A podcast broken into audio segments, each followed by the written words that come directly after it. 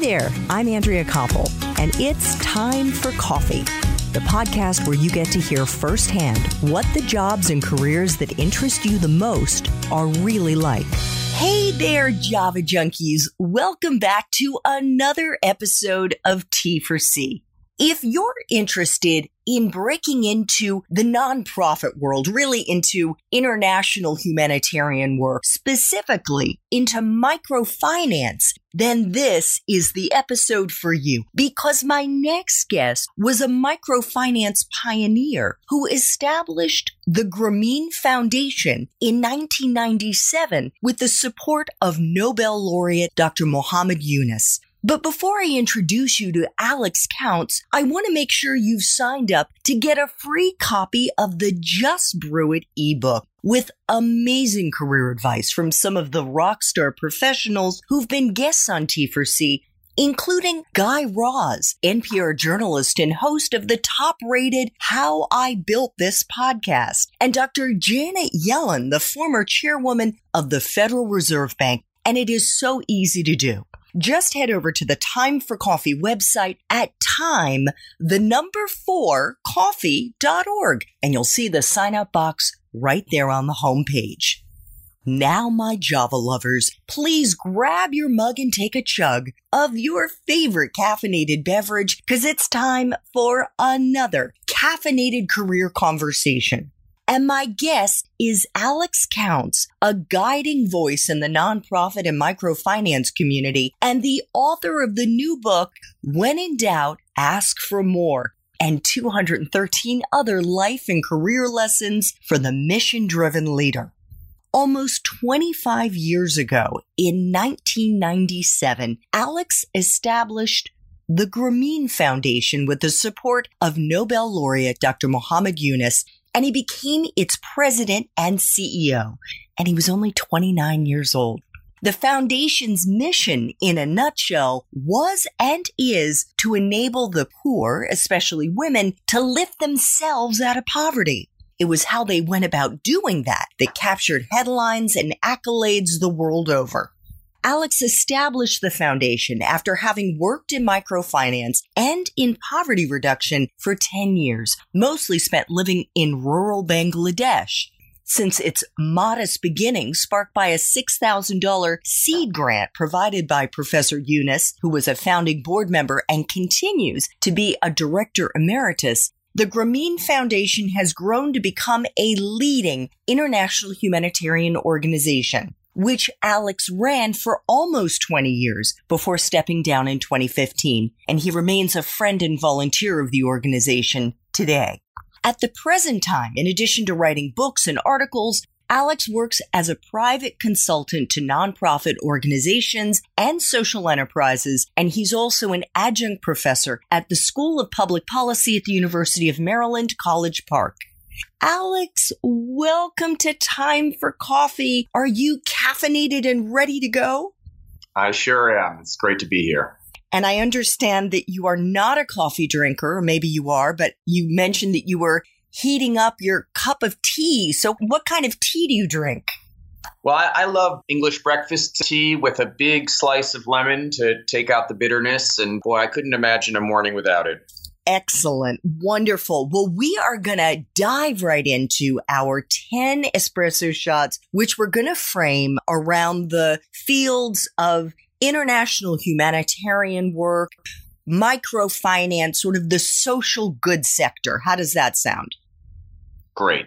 So, Alex, what entry-level jobs are available to young people who want to break into this field? Well, I put them in kind of two categories. And for general nonprofits, many of them are willing to train without any prior experience or expertise fundraisers, because I think people have a negative view of fundraising, which I've long since gotten rid of, but it's seen as a work that is kind of a necessary evil. And also, there aren't enough fundraisers out there for the number of nonprofits that keep proliferating. So Fundraising is something that a lot of groups are recruiting for entry level, and also personal assistance for senior level people who want someone who's kind of smart, go-getter to kind of staff them. Those positions are also out there. Those are the most common ways I've seen to break in particularly international work. The route I took a long time ago and the people still take today is to get some sort of fellowship to go overseas. The Fulbright program is a great program. I'm a big advocate. Rotary fellowships, there are others that are out there that allow you to do some sort of service or research abroad. And there are also versions of those domestically that allow you to do some sort of kind of effectively a paid internship or project or research that is a great way to get in the door. Terrific. We will include links to both the Fulbright and the Rotary. And I want to pick up on what you said, because I think that in particular, the fundraising route, the executive assistant or personal assistant route is very strategic because, as you have said in your various writings, being able to fundraise and also learning from a chief executive are skills that you will need when you, if you decide you want to become a leader of a nonprofit one day, as you've been, and you have to know how to fundraise to be able to be a strong leader. Oh, I absolutely agree. And one of the things I believe about nonprofit CEOs, unless they're in some sort of endowed position or some sort of unique situation, is that the CEO has to be the fundraiser in chief. And if he or she doesn't get that, if he or she wants to go out, write books, give speeches, think big thoughts, develop programs, and delegate fundraising, that's an organization that's going to stagnate. So to start your career, getting comfortable with fundraising really sets you up to be a strong leader down the road. Fantastic. So Alex, what is a useful hard and soft skill that you've looked for over the years in the young people that you've hired?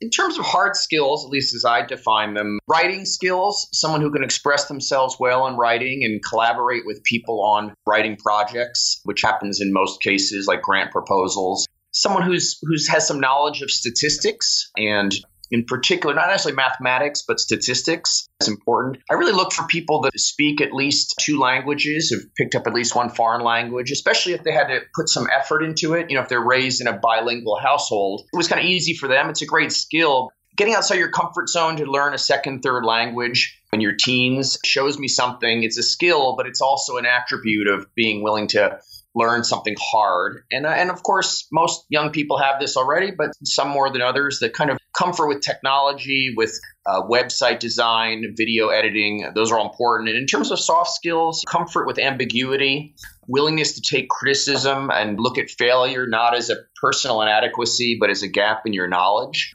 And also just people that are willing to kind of put themselves outside of their comfort zone repeatedly in their life. People that they're less dogmatic and certain of what they know, and they're more curious about what they don't know. Those are things I also look for. Terrific. Why statistics? I mean, a lot of times you're trying to understand the past and predict the future.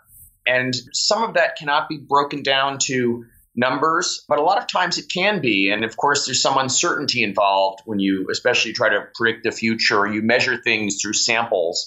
And just a basic knowledge of statistics, I've probably forgotten 3/4 of what I learned in college in statistics, but the core of it remains, and it helps me read the paper. It also helps me read scholarly articles and understand more than I would have, even if I'm not a subject matter expert.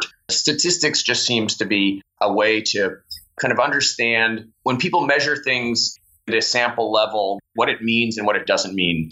And that's important. Even just something simple is you ask a quarter of your staff what they think of you as a leader, and kind of statistics helps you think, well, what does that mean about what the entire staff think? Those basic concepts so you don't kind of make too much or too little of such information. Terrific. Great. Thank you so much. So what about someone's major, Alex? Is it a deciding factor to get into this line of work? In other words, if they haven't studied whatever it is, fill in the blank, is it a deal breaker? No, I don't really look. I mean, my own experience was once I got clear about what I wanted to do, which was go study with Muhammad Yunus, there were certain courses I wanted to take, but the major, I just kind of looked for the major in the social sciences that I was kind of closest to meeting the requirements for, and that was economics. And that was a decent choice for what I'm doing. But, you know, more in the kind of work in microfinance, I'm looking to see someone who has language skills, which often are best for folks that have done a kind of a semester or a year abroad. Statistics, as I mentioned, economics, sociology, those are all important courses, but they can be incorporated into any major. Now, unlike when I was in school, there are courses in nonprofit leadership. And when delivered well, those really help sensitize people to things that they're going to encounter in a not-for-profit type of environment.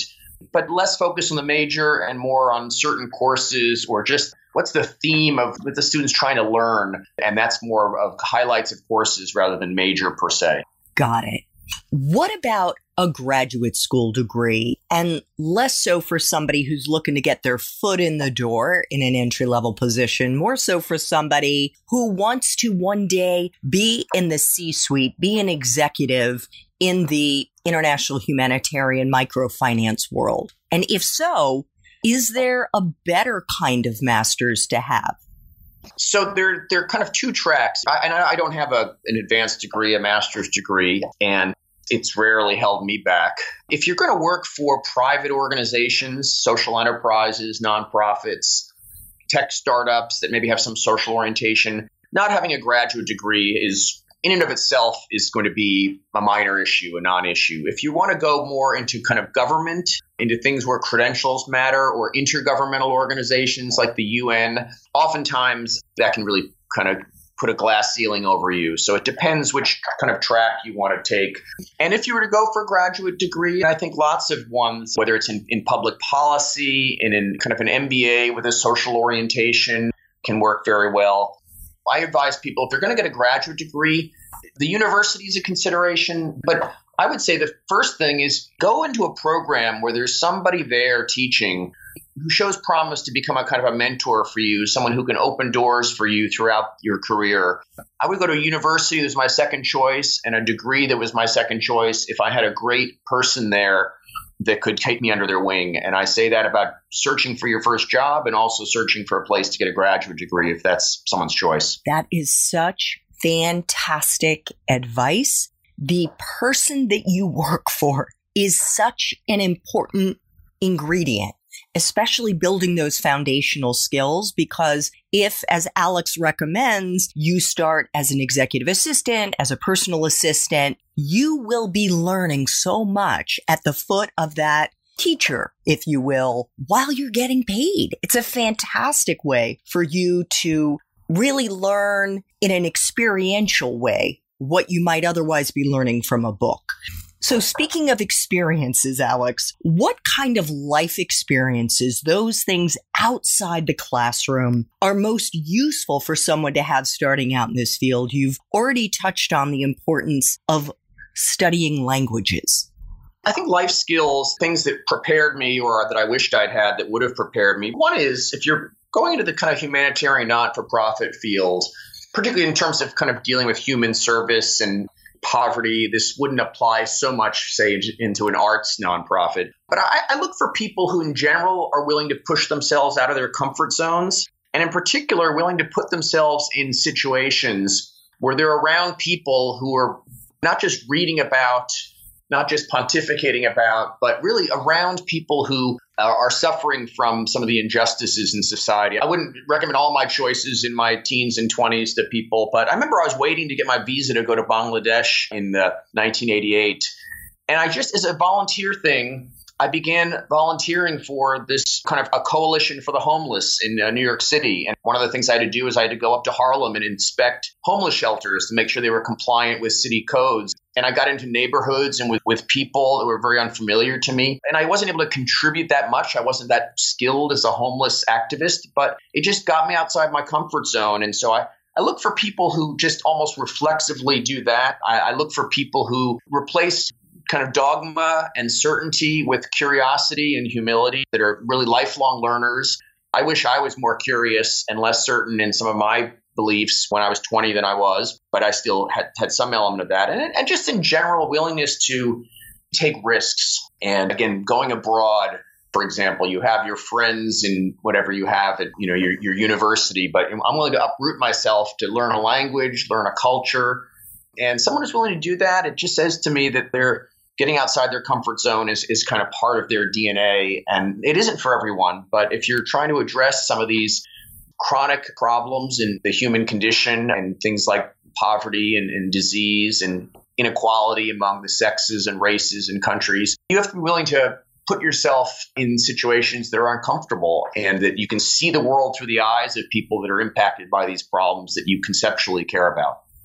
That's such an important point, because especially for those who've never lived in a really challenging environment with a lot of poverty around them, I think what Alex is suggesting here is that you may want to put yourself in some of these situations to see how you're going to handle it, because this may not be the field for you. And this is a great way for you to kind of test it out before you jump in with both feet, so you can volunteer in underserved communities and try it out. See how it feels to you. You can also learn a lot from the others who are working in these communities and learn from the people in the communities themselves. So I think that's terrific advice. Alex, you've been in this world for a long time, for over 30 years. What is the best part for you of being in this profession? Well, some of us work in this field and we take it for granted until maybe we spend some time having honest, authentic conversations with people outside of it is just the ability to work every day towards a vision of a better society, an improved society, where it's a problem that it might or might not affect you personally, but you empathize with people that are impacted. And you say, I get to work every day to move society closer to not having that problem. And so whether it's mass incarceration, people are imprisoned for much longer, never mind people in prison for crimes they didn't commit, but imprisoned for much longer than makes sense in society. And really everyone loses. To be able to say, I'm moving us to a society, and to work with people who are also passionate about that. And so your teamwork is not about beating another company and you're getting their quarterly earnings up, which is meaningful. But to say, no, I'm working with a team of people, of a vision of a better society, and of a team of people who are working with me, improving my game, I'm improving theirs.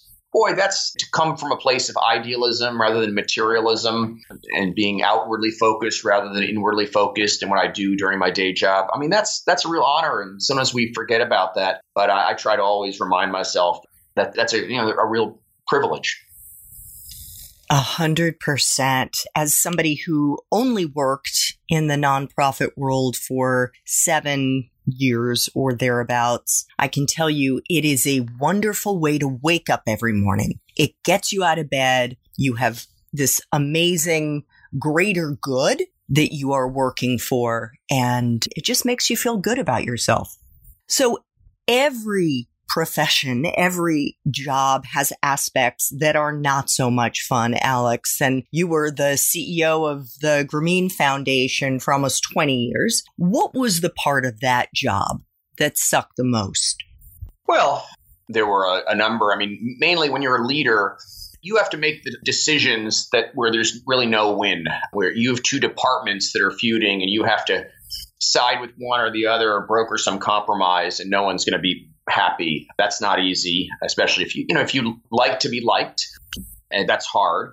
And also, you spend political capital when you make those decisions. Often layoffs when the economic downturn, that's super hard. And also when you fire people, that maybe it's not because of economics, but because someone is just failing despite effort.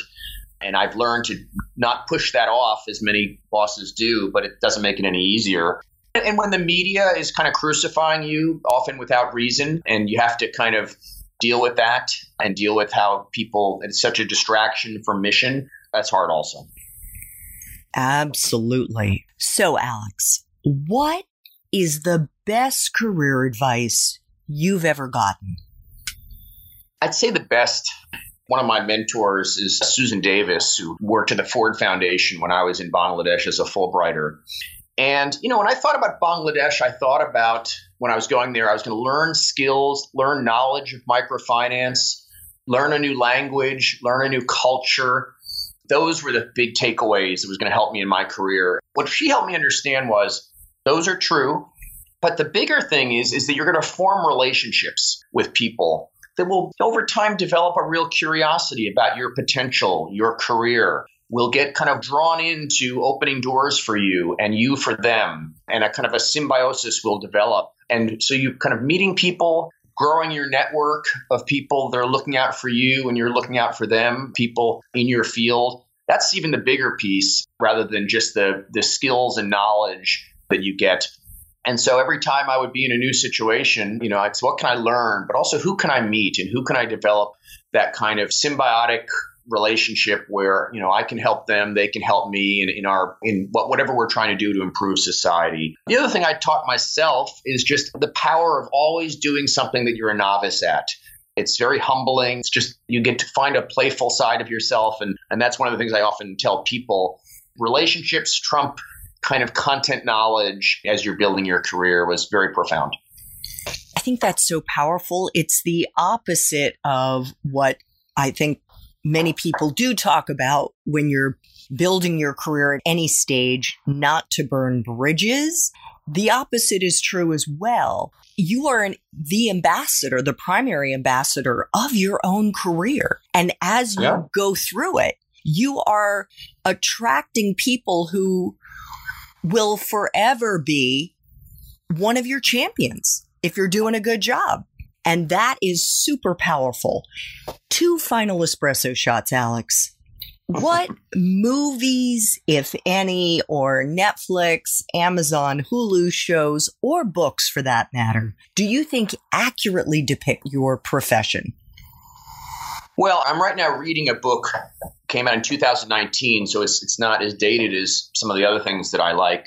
And it's called Giving Done Right by a guy named Phil Buchanan. And it's mainly advice to people who are philanthropists who are giving money away. It doesn't have to be big money, but it talks about their partners or the nonprofit organizations and social entrepreneurs. He's just very balanced. He's willing to call out things that he thinks are wrong. It's not politically correct. So I really like Giving Done Right. I think that some of the dark side of the kind of the philanthropy world are in this group Winners Take All by Anand Giridharadas. And my book, Changing the World Without Losing Your Mind, is at least I share some of the stories, the kind of the real stories behind the scenes of growing a small organization into a pretty big one. And hopefully I wrote that in part to kind of add to that literature. Fantastic. We'll include links to all of those books in our show notes. Final espresso shot. What would Java junkies be surprised to learn about your profession, Alex?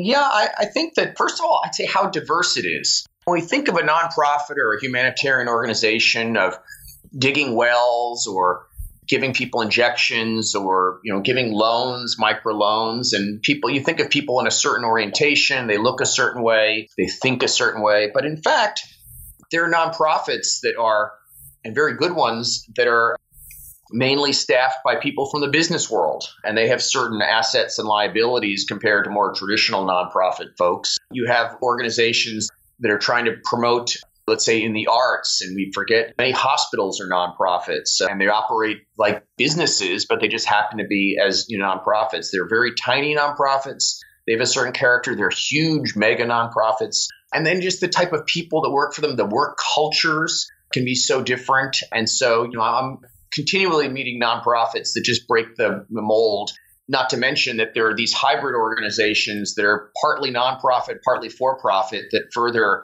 expand the diversity. And the other thing I'd just say is that there's a lot of criticism of the low pay for nonprofits, and people with equal skills, especially in the first half of their careers, you do take a cut compared to if you just put yourself out to the highest bidder of a company, and you might have less in terms of professional development. But you know, you work your way up, and there's some pretty decent paying jobs out there in the nonprofit world where you can, especially if you're relatively frugal and you put money away for your retirement, you can have a decent retirement stashed away just from working solely in the nonprofit world if you choose your jobs and you continue to kind of move up the ladder over time. Yeah, you're not taking a vow of poverty when you go into the nonprofit world, and it is entirely possible to live a very nice life on the salaries that you're paid and feel really good about the work that you're doing. Alex's latest book, he mentioned How to Change the World Without Losing Your Mind, But his latest book, When in Doubt, Ask for More, and 213 Other Life and Career Lessons for the Mission-Driven Leader is out. We will have a link in show notes. If you want to learn more about how Alex built his own amazing career, please check out the show notes for this episode to see if Alex's Main Time for Coffee interview has already dropped. Alex, thank you so much for making time for coffee today with me and the T4C community. This was just wonderful. I loved it. Thank you so much. Thanks so much for listening to Time for Coffee, where the professionals in the jobs that most interest you always have time to grab coffee 24/7, no matter where you live. I have one quick favor to ask you. Remember to rate, review, and subscribe to Time for Coffee. Thanks so much.